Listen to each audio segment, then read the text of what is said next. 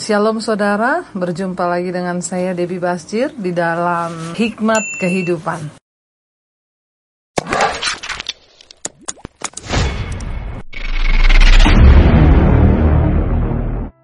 Iya, berjumpa lagi dengan saya Debbie Basjir dalam acara Hikmat Kehidupan.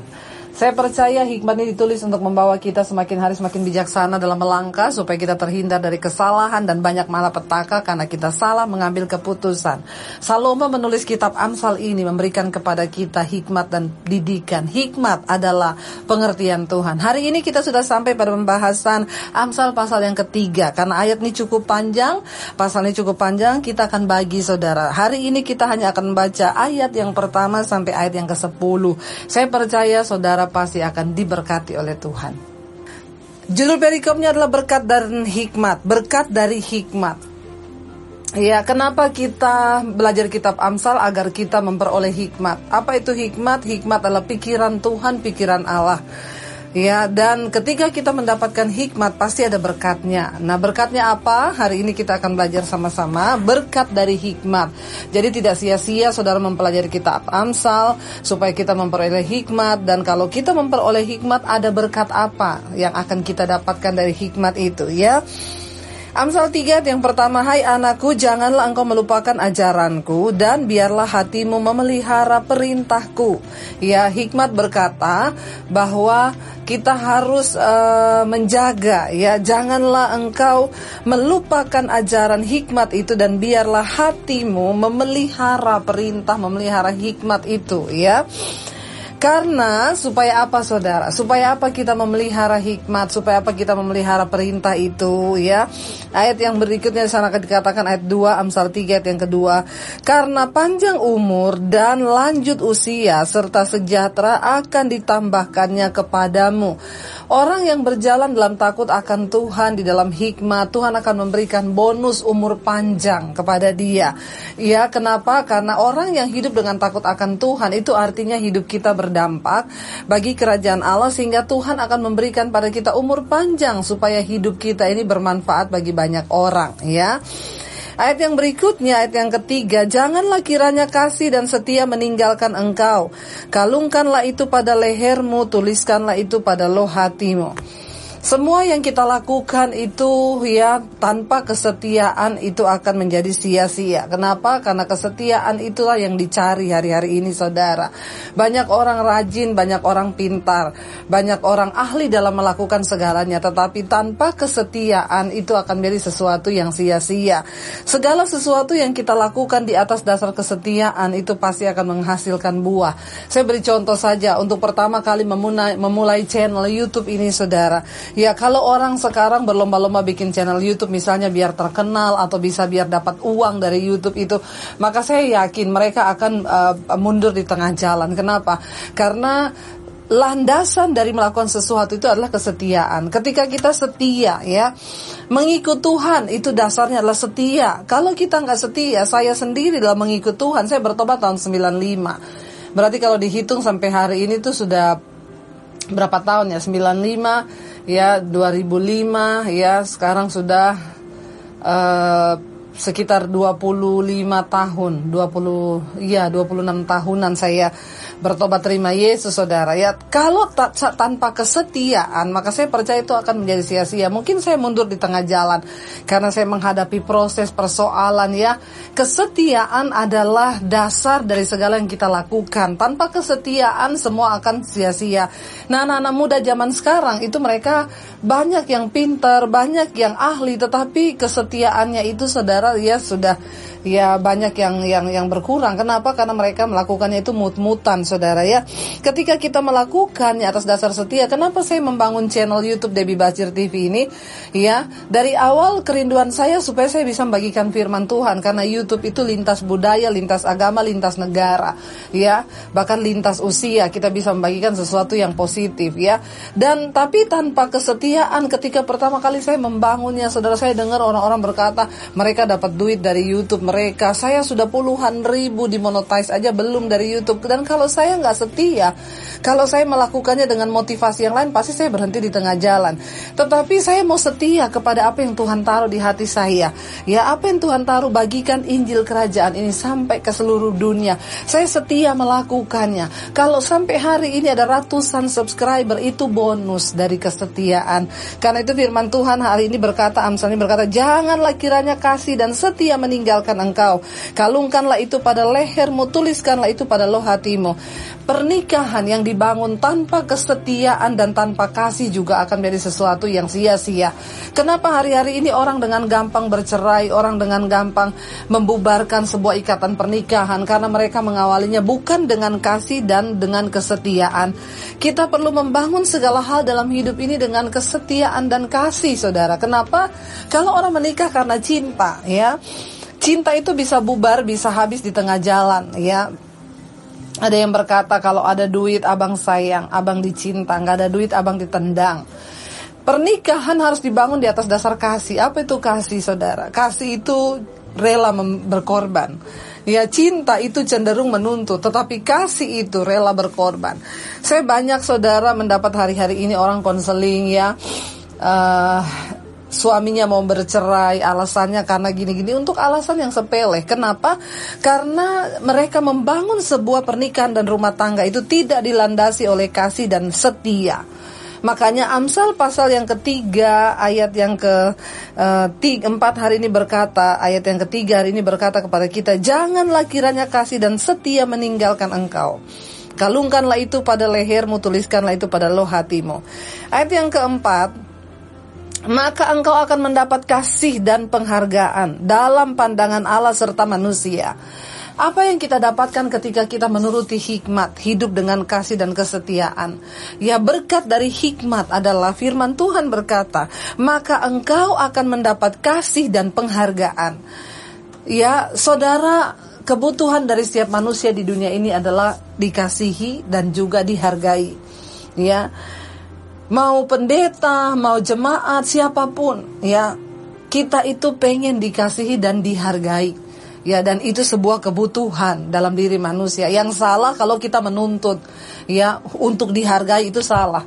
Tapi kebutuhan manusia, karena itu kalau kita dikasihi dan dihargai itu kita pasti seneng. Siapa pun orang itu senang dikasihi anak, dikasihi orang tua, dikasihi suami, dikasihi istri, dikasihi orang. Ya, itu tuh kita senang dan ya, apa firman Tuhan berkata ya, kalau kita memperoleh hikmat, hidup dalam takut akan Tuhan, hidup dalam kesetiaan dan kasih, maka apa yang kita dapatkan berkat dari hikmat itu, engkau akan mendapat kasih dan penghargaan dalam pandangan Allah serta manusia. Wow! Orang yang hidup dalam takut akan Tuhan, memperoleh hikmat Tuhan, dia akan dihargai, dikasihi, dan bukan cuma di hadapan manusia, tetapi di mata Tuhan.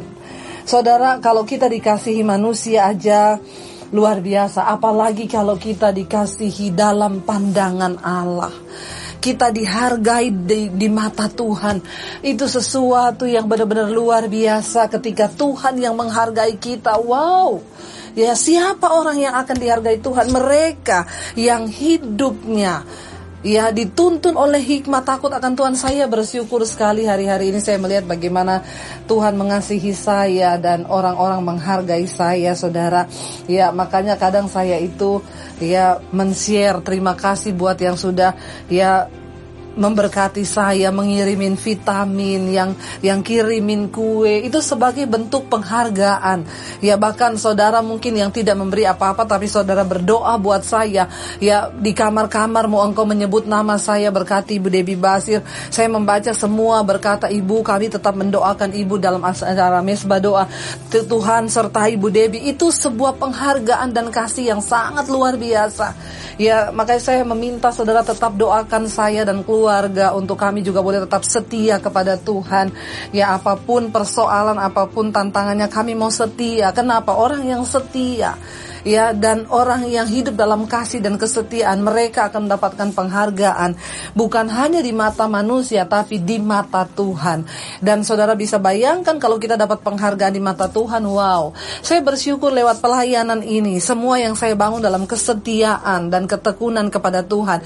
Sekarang saudara, saya mau ke mana aja semua pintu terbuka. Saudara bayangkan saya mau ke kota ini ibu nanti kalau ke Medan mampir ini rumah saya ini alamat saya.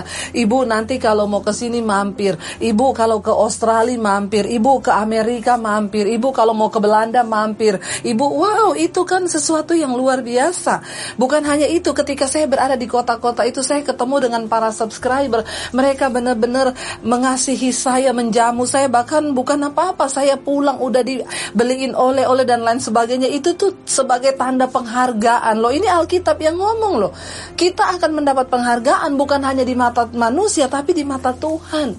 Ya dan saya percaya kita semua senang kalau orang itu memberikan penghargaan, tetapi jangan menuntut untuk dihargai, tapi bonus dari orang yang hidup takut Tuhan. Bonus dari orang yang mengikuti hikmat, maka dia akan memperoleh penghargaan di mata manusia dan di mata Tuhan. Ayat yang berikutnya, Saudara.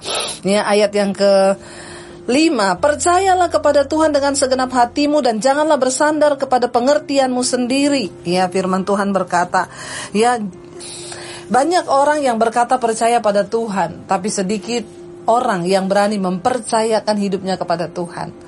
Ya, banyak orang yang berkata percaya pada Tuhan, tapi hanya sedikit orang yang mau benar-benar mempercayakan hidupnya dan bersandar kepada Tuhan. Banyak orang Kristen berkata percaya pada Tuhan, tetapi ketika mereka mengambil keputusan di dalam bisnis, dalam pernikahan, mereka tidak sungguh-sungguh bersandar kepada Tuhan. Ayat ini berkata, percayalah kepada Tuhan dengan segenap hati nih ya dan ini pasti tidak segampang waktu kita ngomong aku percaya padamu Tuhan dengan segenap hati tidak semudah itu saudara ya. Artinya kalau kita mengasihi Tuhan dengan segenap hati maka kita harus bisa mengampuni orang yang bersalah pada kita di hati kita. Kenapa? Karena kita mengasihi Tuhan dengan segenap hati. Ya kita nggak perlu khawatir ketika kita belajar mempercayai Tuhan. Ya lalu dalam dalam di sini dikatakan dan janganlah bersandar pada pengertianmu sendiri. Ya orang yang berjalan dituntut oleh hikmat Tuhan dia tidak bersandar pada pengertiannya sendiri. Kenapa? Karena pengertian kita itu bisa salah. Kepandaian manusia bisa salah. Kemarin saya sudah sampaikan di beberapa pasal yang sebelumnya. Ya, orang yang berhikmat, orang yang sukses di hadapan Tuhan itu bukan orang yang S1, S2, S3 sampai ya kayak Samsung S10 lah saudara ya. Orang yang sukses di pandangan Tuhan itu bukan orang yang memiliki kepintaran secara logika manusia. Tapi orang yang dihargai sukses di mata Tuhan adalah orang yang tidak hidup berdasarkan pengertiannya sendiri. Tetapi dia mau berharap dan bersandar dan benar-benar mengandalkan Tuhan dalam segala perkara. Ya, di dalam pernikahan, mau memilih jodoh, mau memilih apa pun keputusan yang diambil, benar-benar kita tidak memakai pengertian kita sendiri tapi memakai pengertian dan hikmat Tuhan. Ayat yang berikutnya, ayat yang ke-6. Akuilah dia dalam segala lakumu, maka ia akan meluruskan jalanmu. Ya akuilah Tuhan dalam segala perilaku hidup kita. Maka jalan kita tuh akan diluruskan Tuhan. Kenapa saudara? Karena orang yang mengakui Tuhan Memulai segala sesuatunya berdasarkan hikmat Tuhan. Seringkali jalan kita ini sendiri bengkok. Kita pikir jalan kita lurus. Ya tetapi ternyata karena kita mengakui Tuhan dalam setiap laku dan perilaku kita Maka Tuhan berkata dia meluruskan jalan kita. Orang yang berjalan dalam hikmat hikmat Tuhan, jalannya itu tidak mudah tersesat. Kenapa? Karena ketika kita mengandalkan Tuhan, maka Tuhan meluruskan jalan kita. Saudara, kita kerap kali salah dalam mengambil keputusan. Karena itu akuilah Tuhan dalam segala lakumu. Selalu berkata Tuhan, aku tidak mau melangkah bila engkau tidak besertaku. Musa ketika dia membawa bangsa Israel keluar dari tanah perjanjian, ya dari tanah perbudakan menuju tanah perjanjian, dia berkata, bila engkau tak besertaku Tuhan, Tuhan, aku tidak mau berjalan. Seperti itulah orang yang mengandalkan Tuhan dan mengakui Tuhan dalam setiap tindakan hidup kita. Ya, Tuhan berkata kepada Musa, "Aku akan mengirim malaikat menyertaimu." Musa bilang, "Tidak, aku tidak menginginkan malaikat menyertaiku. Aku mau engkau sendiri Tuhan yang menyertai kami. Dan kalau engkau tidak berjalan di depan kami, maka aku tidak mau berjalan." Wow. Ini sebuah pengakuan yang luar biasa. Kita mau terus mengandalkan Tuhan dan mengakui Tuhan di dalam setiap laku kita. Kalau orang muji saudara, wah sekarang luar biasa ya, sekarang punya rumah, bilang semua itu anugerah Tuhan. Itu cara kita mengakui Tuhan. Ya, kalau orang berkata, "Wah, sekarang ini ya sudah sukses ya, luar biasa ya sekarang karirnya." Puji Tuhan, semua itu hanya karena Tuhan. Ya, kalau dipuji orang, "Wah, sekarang ibu ya luar biasa anaknya udah dokter." Oh iya, saya itu menyekolahkan dia, tidak sedikit loh biaya yang saya keluarkan. Ini saudara, kita sombong dan tidak mengakui Tuhan. Biarlah kalau ada orang memuji kita, "Wah, sekarang anaknya udah dokter, sarjana ya." Apa yang keluar dari mulut kita? Puji Tuhan. Semua hanya karena anugerah Tuhan. Tidak ada satupun yang kami dapat dari kekuatan kami. Semua itu pemberiannya Tuhan. Itu orang yang me mengakui Tuhan dalam setiap lakunya. Ya orang berkata, wah bisa bangun rumah masih mewah sekarang ya. Jangan sombong, oh iya ini saya nabung ini puluhan tahun loh. Ya sekian puluh miliar nih saya bangun. Saudara bertobat. Mari kita mau berkata setiap pujian yang datang kepada kita, setiap orang menyanjung kita katakan puji Tuhan. Semua hanya karena anugerah Tuhan. Itu artinya kita mengakui Tuhan dalam setiap laku kita. Ayat yang berikutnya saudara ya. Ayat yang ke tujuh. Janganlah engkau menganggap dirimu sendiri bijak, takutlah akan Tuhan dan jauhilah kejahatan. Jangan menganggap diri kita sendiri ini bijak, ya. Tetapi apa yang harus kita lakukan? Takutlah akan Tuhan dan jauhilah kejahatan. Ya, jangan pernah menganggap kita pintar, ya. Jangan pernah sombong dengan hidup ini. Ada orang-orang berkata, "Oh iya, oh saya ahli itu, saya ini kan sarjana, memang saya sekolah di bidang itu." Enggak, enggak. Semua karena Tuhan, bukan karena kepandaian kita, ya, tetapi semua yang kita dapatkan hari ini itu hanya karena Tuhan. Janganlah engkau menganggap dirimu sendiri bijak, takutlah akan Tuhan dan jauhilah kejahatan. Jangan merasa saya bisa memutuskan ini, oh saya bisa begini. Kalau gitu hari ini saya mau ada banyak orang yang sombong hidup tanpa takut akan Tuhan. Mereka melakukan semua tindakan mereka tanpa pernah mengakui Tuhan. Alkitab berkata berkata, Jangan menganggap dirimu bijak, tetapi takutlah akan Tuhan dan jauhilah kejahatan. Mari kita hidup sungguh-sungguh takut Tuhan dan menjauhi segala kejahatan saudara. Supaya apa? Supaya hidup kita terhindar dari segala malapetaka. Takut akan Tuhan artinya apa? Walaupun orang tidak melihat hidup kita, tapi kita mau belajar hidup dalam kekudusan. Yusuf ketika dicobai sama tante Potifar, tidak ada seorang pun yang melihat. Ya hanya dia berdua dengan istri Potifar di kamar. Tetapi Yusuf dia berhasil. Dia menjaga hidup takut akan Tuhan karena dia tahu apa saudara. Takut akan Tuhan artinya orang menyadari semua yang dia lakukan itu Tuhan melihat. Ya, Yusuf tahu ada mata Tuhan yang melihat, makanya dia tidak mau mencemarkan diri dalam kenajisan dan percabulan. Karena dia tahu Tuhan Maha melihat. Lalu ayat yang berikutnya Ayat yang ke-8. Ya, kenapa kita harus hidup takut Tuhan? Kenapa kita harus menjauhi kejahatan? Ayat 8. Itulah yang akan menyembuhkan tubuhmu dan menyegarkan tulang-tulangmu. Kenapa setiap kali orang bernelpon kepada saya bilang saya sakit, Bu? Nomor satu saya ingatkan apa? Ada dosa ndak? Kenapa? Kita perlu bereskan. Ya, karena dosa itu bisa membawa penyakit dalam hidup manusia. Sekalipun tidak semua penyakit itu timbul karena dosa. Tetapi nomor satu yang bisa membawa penyakit dalam hidup manusia itu karena akibat dosa. Ya, Alkitab ayat ini Amsal berkata, "Kau waktu engkau takut akan Tuhan dan menjauhi kejahatan, itulah yang akan menyembuhkan tubuhmu dan menyegarkan tulang-tulangmu." Wow, ternyata hidup takut akan Tuhan itu akan membawa kesembuhan. Kenapa? Karena orang yang hidup takut akan Tuhan, menjauhi kejahatan, mereka selalu ada damai sejahtera, ada sukacita di hati. Dan benar Alkitab berkata, hati yang gembira itu obat yang manjur. Bagaimana hati kita bisa bergembira waktu kita hidup dalam kekudusan dan takut akan Tuhan? Ayat yang ke-9 di sana dikatakan, muliakanlah Tuhan dengan hartamu dan dengan hasil pertama dari segala penghasilanmu. Ya, muliakan Tuhan Tuhan dengan segala hartamu dan dengan hasil pertama dari segala penghasilanmu. Ini memberikan kepada kita sebuah teladan bahwa mari kita mencintai Tuhan di atas segala-galanya. Jangan cintai uang, jangan cinta harta, tapi kita mau taruh Tuhan di atas cinta kita akan segala-galanya. Ya, muliakan Tuhan dengan hartamu. Ya, dan juga dari hasil pertama dari segala penghasilanmu. Itu yang sering dikatakan orang buah sulung.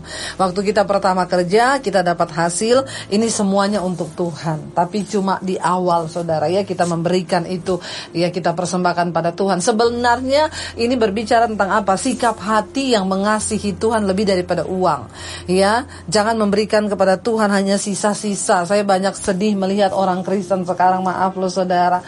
Ya saya tidak bicara orang miskin. Di gereja sering saya temui orang yang mampu loh punya mobil ngasih kolektor di gereja saudara. Maaf uang dua ribuan yang sudah lusuh diuyek-uyek karena nggak mau ketahuan dua ribu dimasukin dalam kantong kolektor ini namanya kita itu bukan memberi yang terbaik bagi Tuhan. Kita harus memuliakan Tuhan dengan harta kita ya. Dengan segala hasil pertama dari penghasilan kita. Ada orang-orang yang tidak menghargai Tuhan Ya kalau untuk bayar uh, makanan aja kita bisa membeli ya di restoran beli kopi 50 ribu. Kenapa di gereja kita memberi kolektor tuh 2 ribuan? Saya sampai sedih. Saya pernah satu kali naik taksi saudara. Saya bayar taksinya uang 100 ribu. Dia kembaliin saya uang 22 ribu. Bu ini uang receh bu. Saya bilang pak nggak ada uang yang lain yang gede-gede. Kenapa bapak kembaliin saya? Ibu mau ke gereja karena biasanya orang kalau ke gereja tukar uang yang receh bu katanya untuk kolektor itu sopir taksi bukan orang Kristen, tapi dia sudah hafal gayanya orang Kristen. Kalau naik taksi, naik angkot, minta uang dua ribuan. Untuk apa? Buat kolekte, uang sudah lusuh, dipersembahkan. Maaf saudara, Tuhan itu memang tidak melihat jumlah yang kita beri, tapi sikap hati kita yang menghargai Tuhan.